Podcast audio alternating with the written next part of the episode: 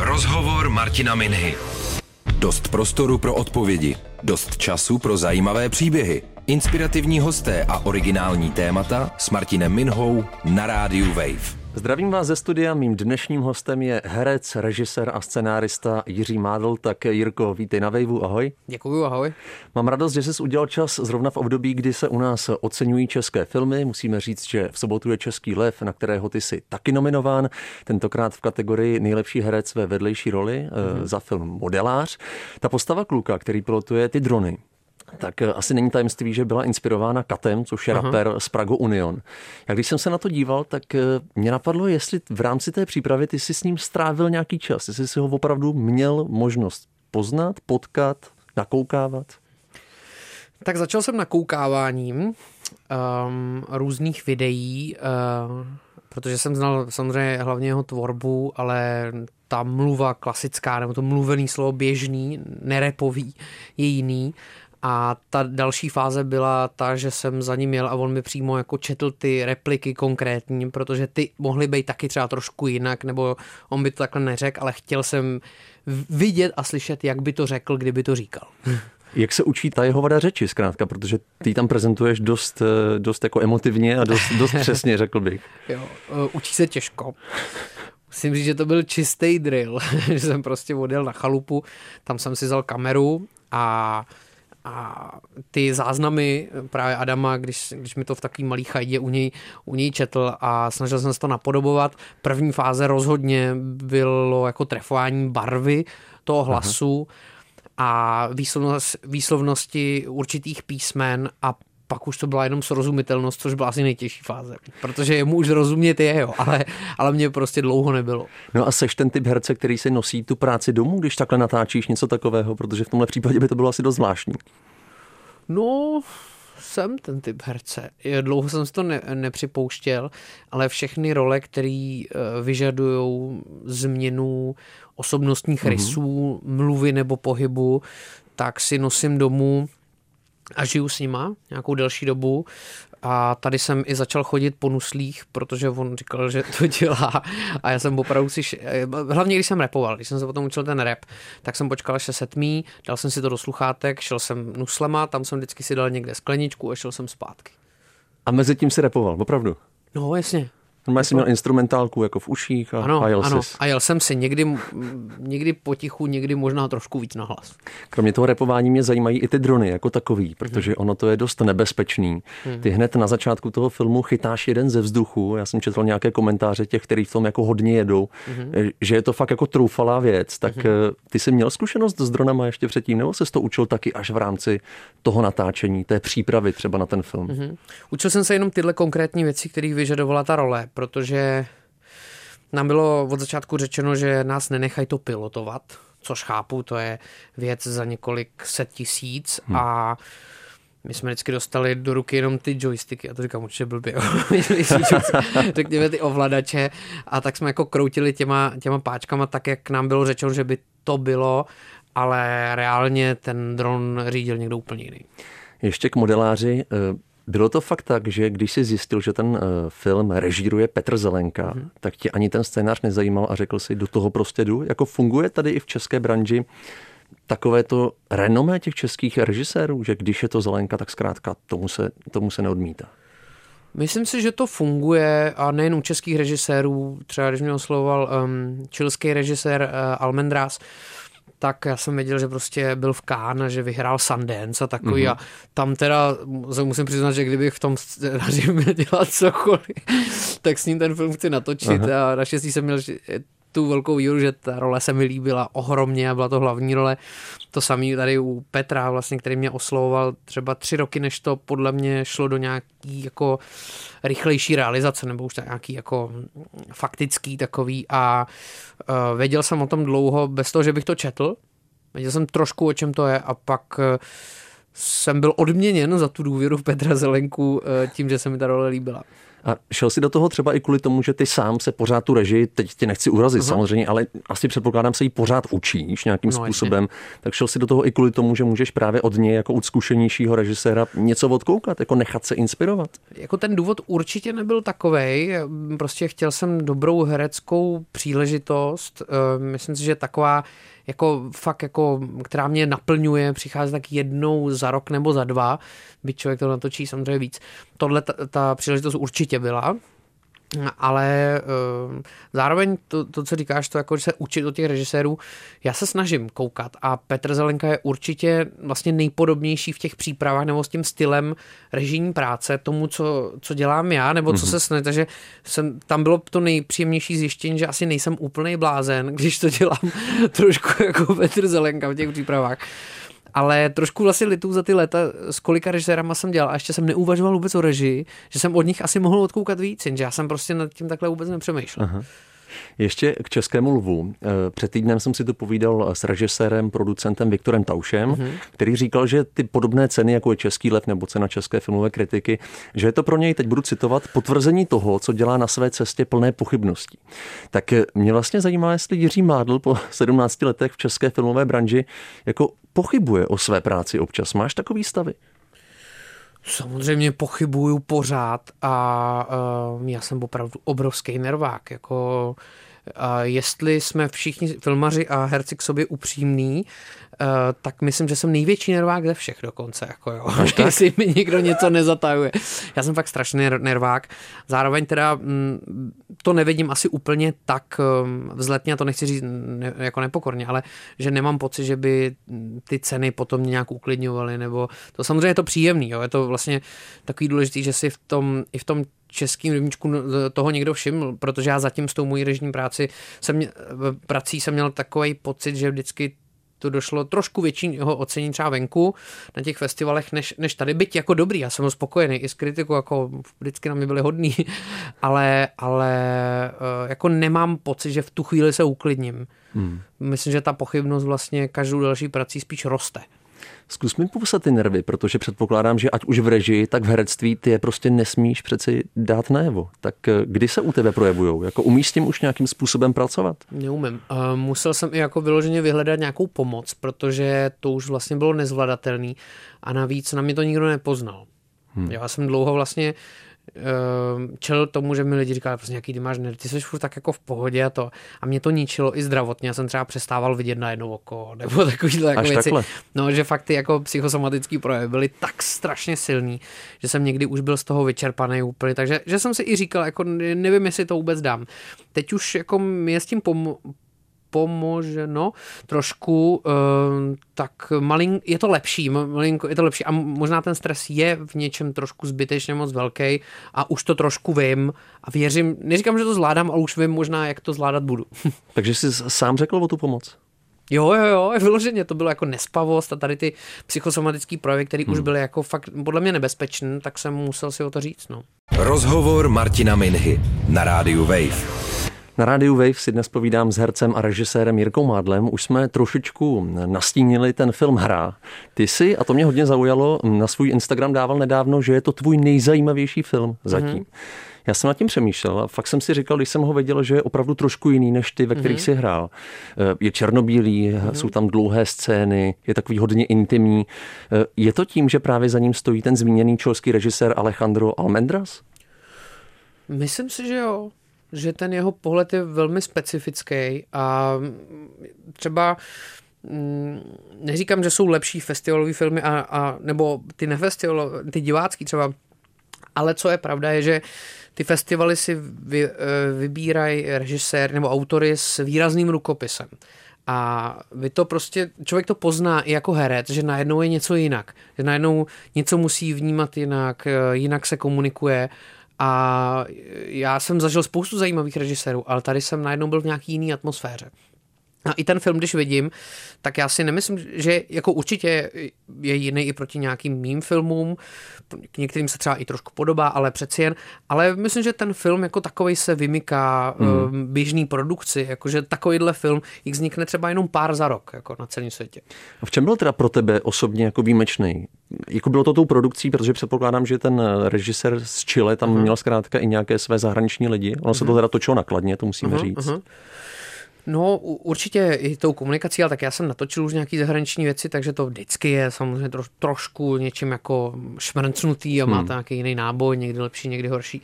Ale uh, asi i tou práci třeba s, ka- s kamerou, že vlastně se řeklo, děláme o divadle, tak ta uh, kamera vždycky byla statická, ale v tom smyslu, že byla jako na stativu, nikdy tam nebyla jízda, nikdy tam nebyla steadikem jako pohyblivá kamera Aha. plynula, ale uh, ale vždycky to byl na stativu, který se maximálně mohl otáčet třeba dokola, nebo to, ale jinak se s tím nepracoval. A byly, bylo tam málo prostředí, bylo spoustu scén bez střihu, bylo to prostě v, jedn, v jednom mětí, fakt. Dokonce tam byla scéna, která tam nakonec není, která měla uh, to mi trošku mrzí, uh, asi 8,5 minuty bez střihu. V kuse. A točila hmm. se pořád furt kolem se děje, děje jako 8,5 minuty v, jednom, v jedné rotaci kamery. A to prostě to je tak zajímavá práce. To člověk se tak dostává do té role, když to je takhle dlouhý úsek, že to bylo prostě úžasné. Hmm. A ta role jako taková, ty si tam hrál divadelního režiséra, hmm. který stoprocentně, já bych řekl, až romanticky věří jako své práci a hmm. upřednostňuje ji vlastně před čímkoliv jiným. Hmm. Byla ti blízká, Jirko, upřímně? Seš to trošku ty? Jsem to určitě já, jsem to určitě já, ale jako u každého dobrýho filmu by asi mělo být vlastně přenositelný to, co ten člověk dělá, nebo v jakých kulisách, nebo jakým, jako myslím, v jakým prostředí jsme.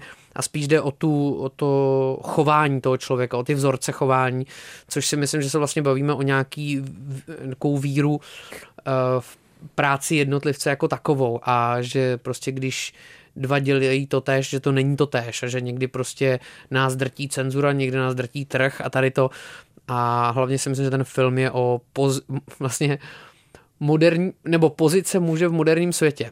Aha. Protože to prostě vůbec není jednoduchý. Jo. Uh, já myslím, že ženy uh, opravdu jako jim trošku patří, přinejmenším tahle dekáda, ale spíš proto, že ta role může se jako je víc v nějaký tranzici. A nemyslím si, že jde dolů ani, ani nahoru, ale prostě mění se. A ten člověk tady podle mě je krásná ukázka toho, že chtěl že, jako vystoupit z té role trošku. No, že, že, že je to dv, uh, takový dvojzubec, jo? že troš, chce být trošku milenec, trošku táta, trošku umělec, trošku manažer, trošku dospělej, trošku dítě. A prostě to myslím, že ten chlap tomu čelí tomuhle do konce života vlastně hmm. do konce života. A, a myslím, že dneska ještě třeba víc než jindy, no. Mám takový pocit. Ještě jedna věc mě zajímá, co se týče tady toho filmu. Ty tam máš hodně dlouhou, přesvědčivou postelovou scénu. Mm-hmm. Já jsem to téma tady v prosinci otevřel si nové Bukovou s herečkou, uh-huh. s tvojí kolegyní. Ta říkala, že ať seš jako herec zkušený, jak zkrátka můžeš jen být, tak se na to nepřipravíš. Uh-huh. Mě zajímají dvě věci. Jako první, jestli se na to fakt dá připravit nějakým způsobem a jak ta příprava probíhá. A druhá, kolik lidí vlastně je na tom place, jestli jako je to tak intimní, že je tam třeba jenom kameraman. Jo. No, připravit, eh, dá se na to, jak, je to asi tak jako připravit se na zubaře. jo, že prostě, to bereš takhle. no, prostě člověk tam jako smířenost nebo takový jako odhodlání, že prostě chci mít zdravý zuby, takže to, takže to, takže to nějak přečkám, ale samozřejmě to, že se vám někdo vrtá v puse pod světlem, není normální. Není to, prostě člověk se pro tohle nenarodil, to až zpětně nějak zjistil. Takže taky člověk jako se rozmnožuje, ale v, pří, v přírodě nebylo daný, že toho někdo u toho bude točit, jo. takže prostě je to zvláštní a vždycky bude. Ale mm, tím, že jsme na to byli dlouho připraven a já jsem, on to z někoho záfráze, já jsem fakt věděl, proč to tam je mm-hmm. a bylo to nakonec ještě odvážnější, než jsem si myslel. Opravdu jo, ale mm, celý to bylo tak profi, bylo na place asi pět lidí maximálně a my uh, s Elizabetou jsme prostě byli tak... Um, tak nastavit, že to prostě zvládneme a že to bude hezký a že ta kamera do té doby je tak skvělá, že nás prostě nezradí, tak eh, vlastně už jsem to pak moc neřešil. Je pravda, že jsem v sobě měl nějaký alkohol, abych se uvolnil, ale, ale to asi jinak nejde, jo, já se omluvám, já nejsem to, abych vychoval děti, že jo, to je přes rádio, ale prostě ne, opravdu, jako je to, je to něco, co pomohlo, ale myslím si, že, že hlavně to byla ta profesionalita. Já prostě nechci mluvit ve frázích, ale je to tak. Mm-hmm. Profesionalita všech, ne, nemyslím jako naše nutně. Zkusím být osobní, myslím, že se to povedlo, Jirko, bylo to jo, hezký, děkuju. přesvědčivý, důvěryhodný. Děkuju. Já se zeptám trošku na jiný extrém, v uvozovkách extrém. Mm-hmm. I tady v tom filmu ty hodně tam pracuješ s batulaty, s meminkem mm-hmm. vlastně. Mm-hmm. Jak se vlastně tady to dělá? Protože předpokládám, že ty nevíš, jestli to miminko začne brečet, ty musíš hodně improvizovat. A týká se to asi i filmu Deníček moderního fotra, kde hraješ vlastně fotra. Mm-hmm. Mně se hraje docela dobře, protože si myslím, že si s nima docela rozumím. Jako já sice nemám svoje děti, ale já jsem vlastně vychoval svého mladšího bráchu, dělal jsem úplně všechno mimo kojení, tak uh, si připadám jako zkušený v tomhle, že když mi dají to miminko, jak já se nerozklepu. Ale zároveň musím teda říct, že ve hře jsem, uh, ve filmu Hra jsem zažil asi nejtěžší herecký moment, kdy jsem měl zakřičet, bouchnout do stolu, do stolu a to mimčo rozbrečet Mm-hmm. A protože to je film, tak se to jelo třeba dvakrát, třikrát, víckrát věřím, že ne, ale je to jak s fackou. První, dobře, tak dostanete facku před kamerou a na druhý už prostě trošku uhybáte, nebo člověk malinko mrkne v setinku vteřiny před ním, mm. prostě je to nepříjemný. Jo. A asi je to nejtěžší moment v mý herecké kariéře, co jsem měl, co jsem měl udělat. Ve filmu uh, Deníček moderního fotra už to bylo hravější, už to bylo tím žánrem a hlavně tam byli skvělí v tom, jak tam bylo těch miminojek několik, takže jsme mohli jako střídat, byli si podobný a často to byla panenka, často něco a vlastně myslím si, že to ten režisér Honza Haluza a vůbec ten, ten štáb strašně dobře zvládl tím, že byl na to připravený, protože ten film byl vlastně jenom o tom, takže se od začátku to logisticky nějak řešilo. A ta příprava na ten film, Jirko, teda, aby jsme mm-hmm. se k tomu dostali, jo, ten Dominik Lansman, že jo, to mm-hmm. je mhm. ten autor té knihy, podle mm-hmm. které se to zkrátka točí. Já mám pocit, že byl i na place s tebou. On si tam i zahrál malou roličku. Mm-hmm. A ten film je inspirovaný tím jeho bestsellerem, že jo, Deníček moderního fotra, ale ale on nemá příběh. On je to blog původně a jsou to vtipné situace, ale nemá příběh. Tu dějovou linku vymyslel scenárista a režisér Honza Haluza. A já jsem v tom byl od začátku, vlastně ještě když, než tam Honza Haluza byl a střídali se různí režiséři uh-huh. a myslím, že to nakonec si sedlo, prostě, že to není jenom pro dění doplínek, je to sranda, ale není to jenom pro dění doplínek. Myslím, že ten film je vlastně dojemnější, než by divák, divák čekal. A ta příprava jako taková, tady na ten film, zase protože, jak jsme říkali, je to hodně o těch dětech. Jako s těma miminkama? No, s těma miminkama, no. No, já si myslím, že to je víc logistika, že prostě mm-hmm. zjistí, jaký máme miminka. Trošku jsem se, si s ním musel pohrát, musel se s, ní, s nima seznámit, oni se mě trošku načuchali a tak, ale vlastně pak se muselo zjistit, kdy, kdy se buděj, kdy jeděj, a ten štáb, ten, ten, ten natáčecí plán se, normálně se člověk přizpůsobuje počasí maximálně hmm. a teď i miminkům a tomu, jak se vyspinkají, kdy, kdy neplakají nebo kdy plakají a tak, no. Těším se na to. Já, já taky. Rozhovor Martina Minhy na rádiu Wave. Na rádiu Wave si povídám s Jirkou Mádlem, který si na nás i v téhle pořád zvláštní době udělal čas. V první vlně pandemie, Jirko, to jsem mhm. někde našel, si říkal, že vám scénáristům je to dáno jako takový dárek, vlastně v uvozovkách samozřejmě, mm. že tě nic neruší, že tobě mhm. vůbec nevadí se zavřít doma a zkrátka pracovat, možná ba mhm. naopak. Platí to pořád, už teď bude vlastně smutné výročí. Mm. Už to neplatí, protože v tom prvním období to byl přesně ten efekt, který Scenárista má rád, že žije nějaký hektický život, tady chodí po tom světě tramvaje, hluk, někdo mu něco volá to a pak uteče někam a tam píše. A takhle to fungovalo, navíc se vypnul ten svět, takže ani neměl pocit, že něco, o něco přichází. Ale scenárista taky podle mě je jako většina těch scenáristů je nějak citlivá třeba a vůbec to není o přímý inspiraci z toho světa. Není to, že musím jít do společnosti a tam něco slyším, vidím hmm. a pak o tom píšu. Ale podle mě scénárista, jakýkoliv tvůrce musí nějak cítit, že ten svět kolem pořád funguje, existuje a že ta energie tady proudí. A já jsem pak zjistil, že že mi ta energie dochází, že prostě jsem vyhořelej tím, že, že ten svět kolem není. Ale ne, že bych ho přímo potřeboval někoho potkat nebo na někoho mluvit, nebo že bych, nevím, že bych měl hlad nebo něco takového, ale prostě, prostě svět se netočil najednou, no, hmm. bylo to, to, to, to zvláštní. A aspoň na začátku, když ti to vyhovovalo, mm-hmm. tak našel si nějaké téma třeba v té pandemii, eh, které bys rád zpracoval? Když jsi měl teda víc času na to přemýšlení, mm-hmm. byl jsi víc v té škatulce. Já jsem natočil takovou minisérii Miluj tě Pucinko, což je takový seriál o kartáčcích. My jsme La... komentovali tady na rádiu. Jo, ano, ano. to jsem neslyšel. Uh, Love Story je taková a já jsem tam vůbec našel, že můžu psát o milostných tématech, protože v mých jako dílech zatím žádný jako love story nebyly. No a myslím si, že na základě toho jsem i se odhodlal k mému velkému snu a to je psát knížku, kterou teď píšu. Je to román, je to čistě o lásce dvou lidí. Jako. Mm-hmm. Což vůbec nevím, kde se to, odkud to přišlo, kde jsem to našel v sobě. Je to smyšlený, nebo to je kousek z tebe? Jako, je tam tvůj příběh? Jako všechno, co píšu, má 30% mě, ale zbytek je fikce. Mm-hmm. No a tak to teď píšu, jmenuje se to Planeta Krypton a, a věřím, že, bych, že to do konce roku napíšu. Čistě jako knížku, nikoli čistě scénář. Jako knížku. Ne, čistě hmm. jako knížku. Možná třeba to pak někdy může udělat, ale zatím to vidím jenom jako knížku. Dokázal bys říct, co ti nejvíc chybí v té pandemii, protože mám pocit, že ty hodně cestuješ například. Hmm. Snad ti padlo i nějaké turné v Americe, v Kanadě? Hmm. Co mi nejvíc chybí? Hmm. Dej si na čas, jsme jenom v rádiu, to je v pohodě. Já, ne, ne, já se moc omlouvám, já jsem to, to je totiž strašně složitá otázka a já bych na ní hrozně rád odpověděl. Tak a... je to to cestování, Jirko, bych ti napověděl. Ne, já si myslím, že to je jako dávat nějakou radost a cítit, že si někdo ode mě bere.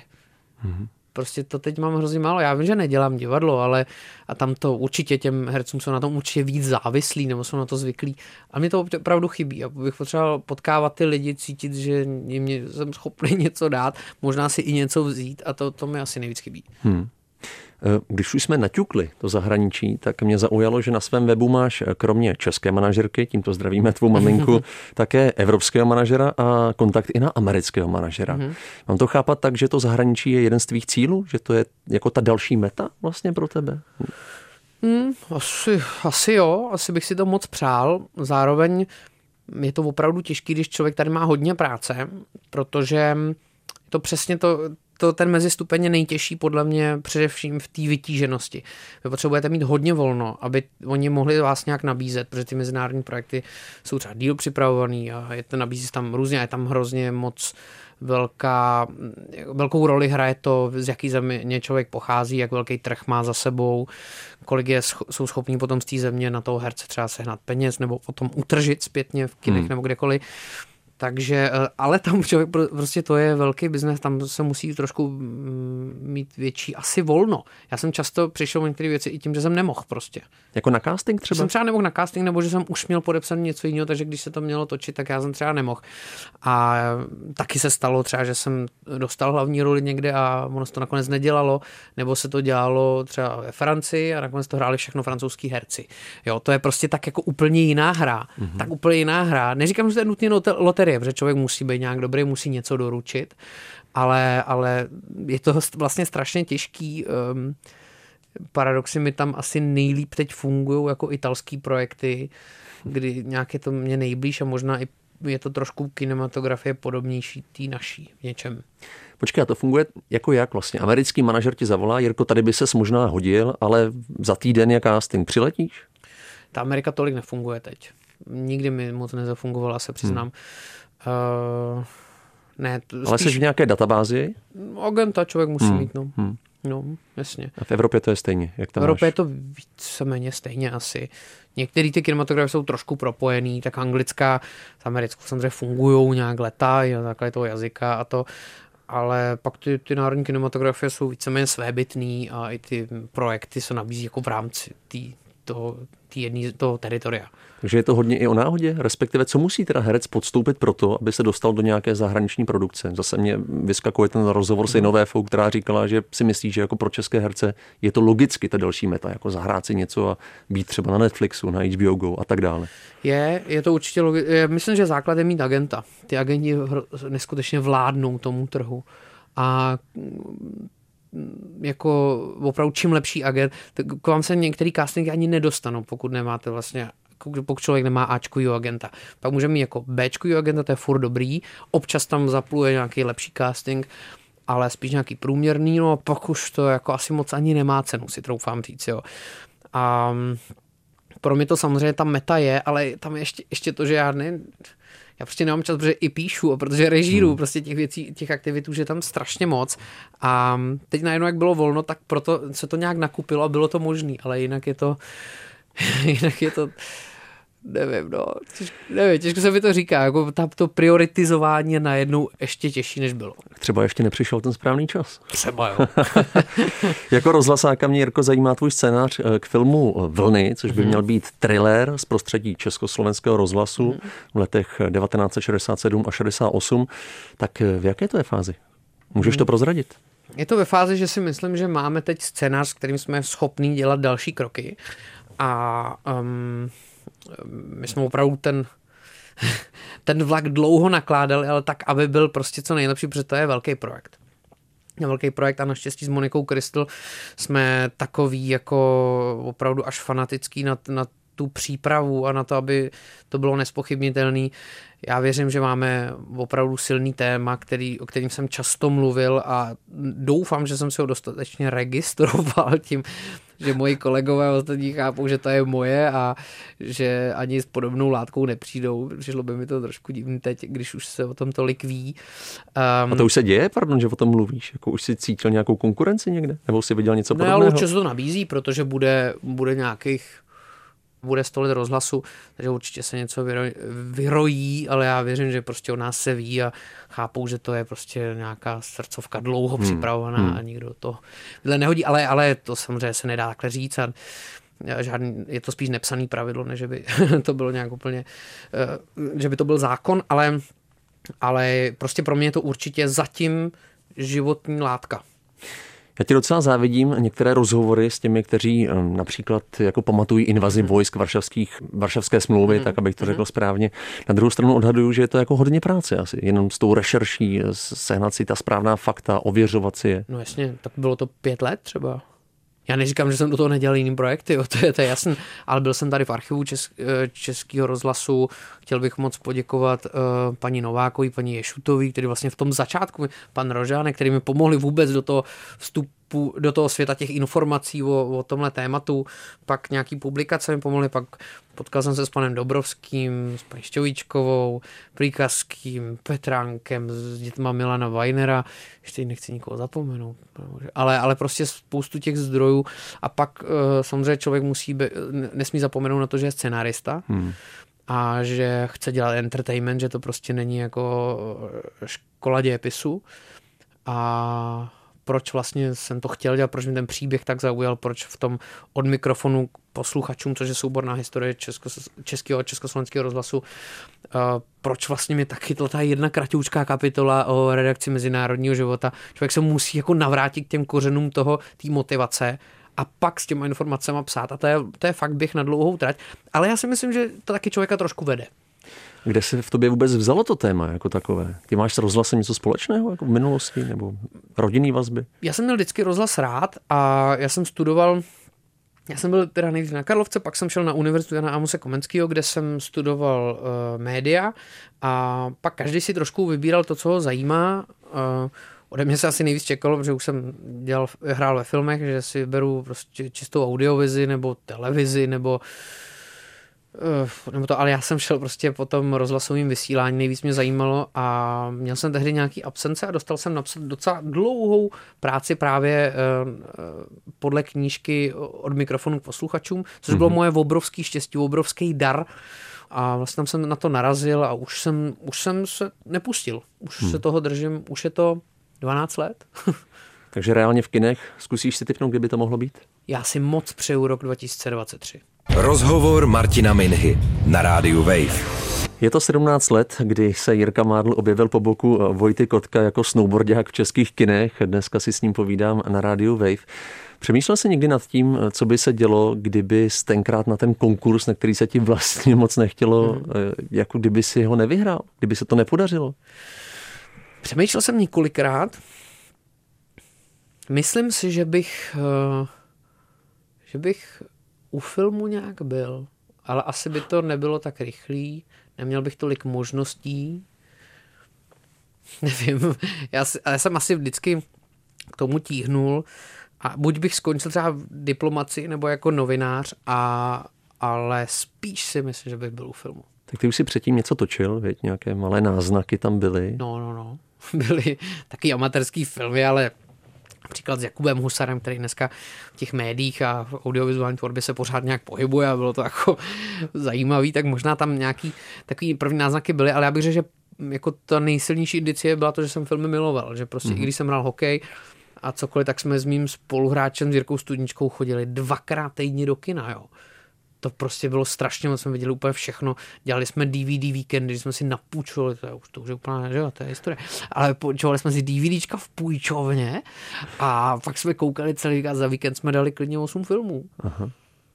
No na ČSFD je citace režiséra Karla Janáka. Já nevím, jestli je pravdivá, nicméně ji teď přečtu. Jirka je typ dokonalýho neherce, který hraje kolikrát líp než herci jako z toho tak nějak cítím, že někteří herci, a ona mi to tady ostatně potvrdila před lety i Petra Špalková, herečka, uh-huh.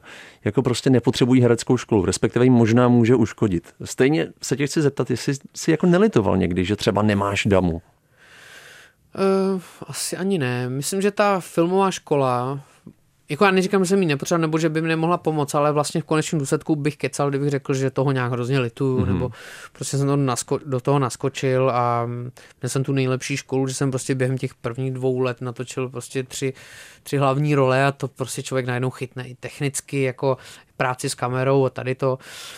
Um, samozřejmě divadlo pak je asi ještě trošku něco jiného. Um, myslím si, že ale třeba filmová škola opravdu nese spoustu jako věcí, postupů, který, který člověku můžou chybět. Jo, ale stejně v konečném důsledku je nejdůležitější mít nakoukáno, Aha. mít nějaký svůj osobitý vkus a, a, a vypravěčský talent, jo, což um, ty ostatní věci se asi dají uh, doučit nebo získat, ale prostě filmová škola podle mě smysl má. Já když jsem se díval na výčet toho, co si kariérně zažil od toho roku 2004, tak snad kromě roku 2010, ty si každý rok se objevil v nějakém celovečeráku, eh, do toho samozřejmě seriály, spousta dalších jako projektů. Eh, daří se ti to pořád kloubit tak, aby si to užíval? Máš to pořád rád? Jako, nebo si už zažil hranici, kdy si toho měl fakt hodně a říkal si, potřebuju vypnout, nechte mě být, jedu na půl roku pryč? No, samozřejmě jsem to měl, to, proto jsem mluvil o těch stresových faktorech, hmm. který mě prostě ničej, ničili a ničej. Um, a pak jsem měl i práci, která mě opravdu těžce nebavila. Myslím, že takhle spíš nebavila ty lidi, co dělali se mnou a na mě to prostě mělo blbý vliv a pak jsem fakt uvažoval i to, jestli, jestli to vůbec ještě chci dělat. Naštěstí za 14 dní jsem začal, začal točit další projekt, který byl pro mě jeden z nejlepších, takže to byla Aha. taková jako velká záchrana. Já nebudu konkrétní, protože by pak Já ti rozumím. bylo dohledatelný, co, co mě nebavilo, ale, ale um, ale zažil jsem, no jasně, jasně, že už je to docela dlouhá doba, to je skoro 20 let to dělám, takže ježiš, to, to, uh, pojďme přestat mluvit v číslech, bych chtěl navrhnout. To jsi začal ty? Já vím, no ty začal před 17 no, lety.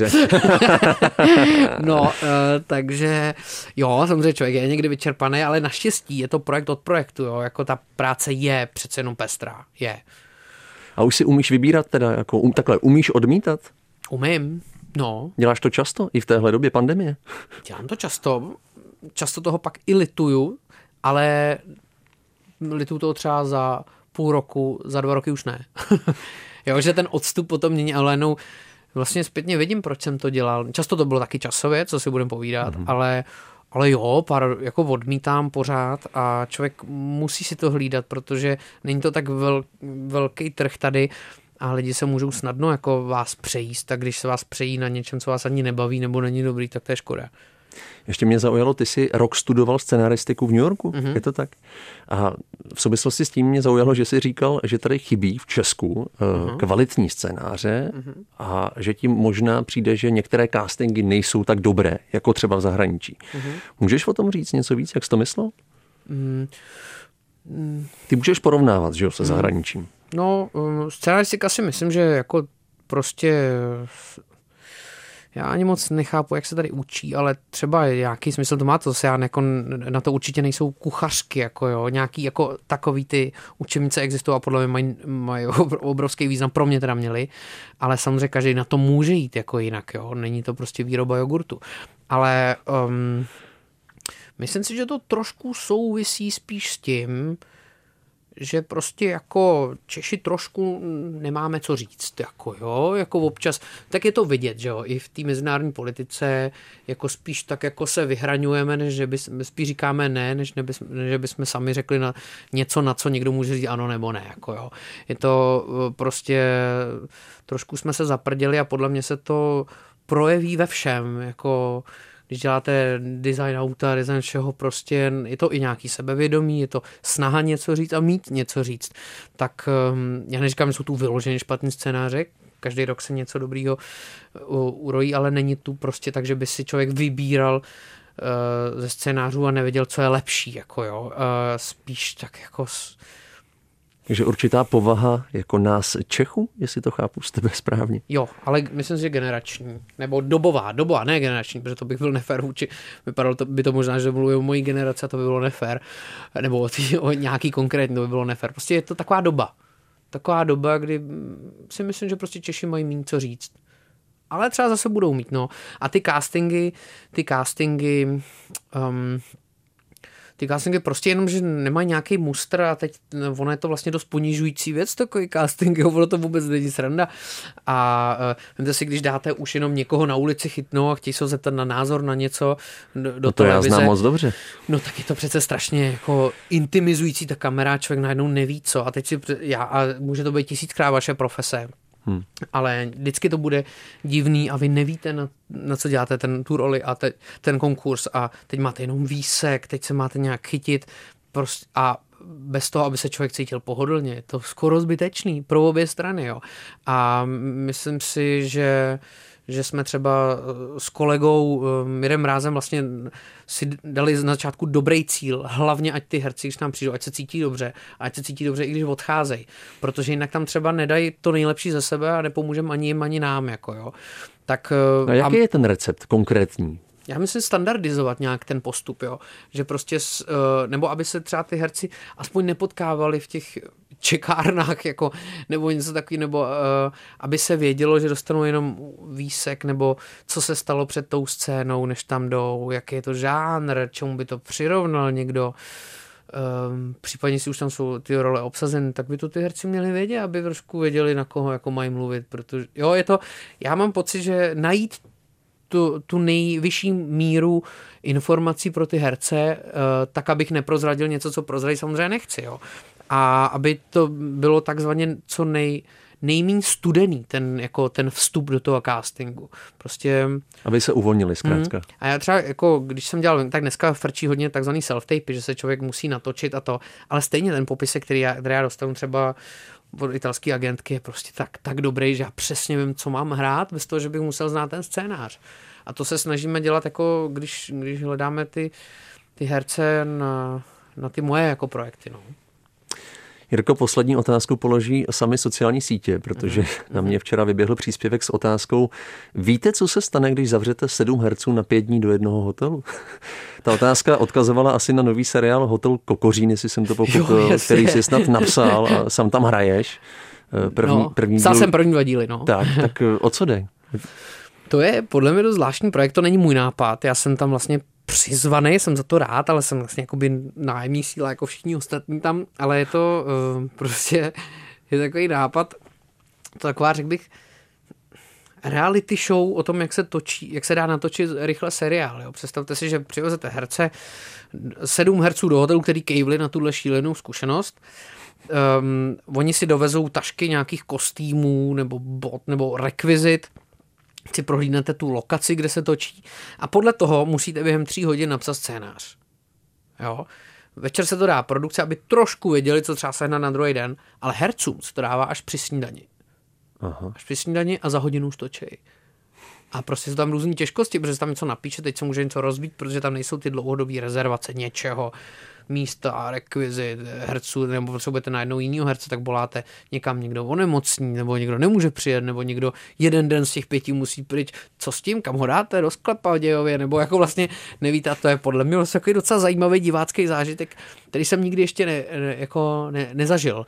Trošku mi to připomíná v 90. letech bylo taková ta ruská ruleta s Kaiserem a Lábusem. Ano. Akorát, že to bylo samozřejmě jenom scénka a krátkodobí, ale taky tam trošku bylo vidět, jak to připravují, nějaký téma. Tak tohle je mnohem obsáhlejší a myslím, že trošku víc adrenalinu a je to prostě na, na pět dní na pokračování. Slova herce, režiséra, scenáristy Jirky Mádla, který byl dneska mým hostem na rádiu Wave. Jirko, moc děkuji, držím palce na českém mluvu a ať se ti daří. Díky. Děkuji moc za pozvání, všem zvládejte tu dobu, co se dá. Rozhovor Martina Minhy. Dost prostoru pro odpovědi, dost času pro zajímavé příběhy. Rozhovor Martina Minhy. Poslouchejte velké rozhovory se zajímavými hosty kdykoliv a kdekoliv. I offline. Přihlaste se k odběru podcastu na wave.cz lomeno podcasty.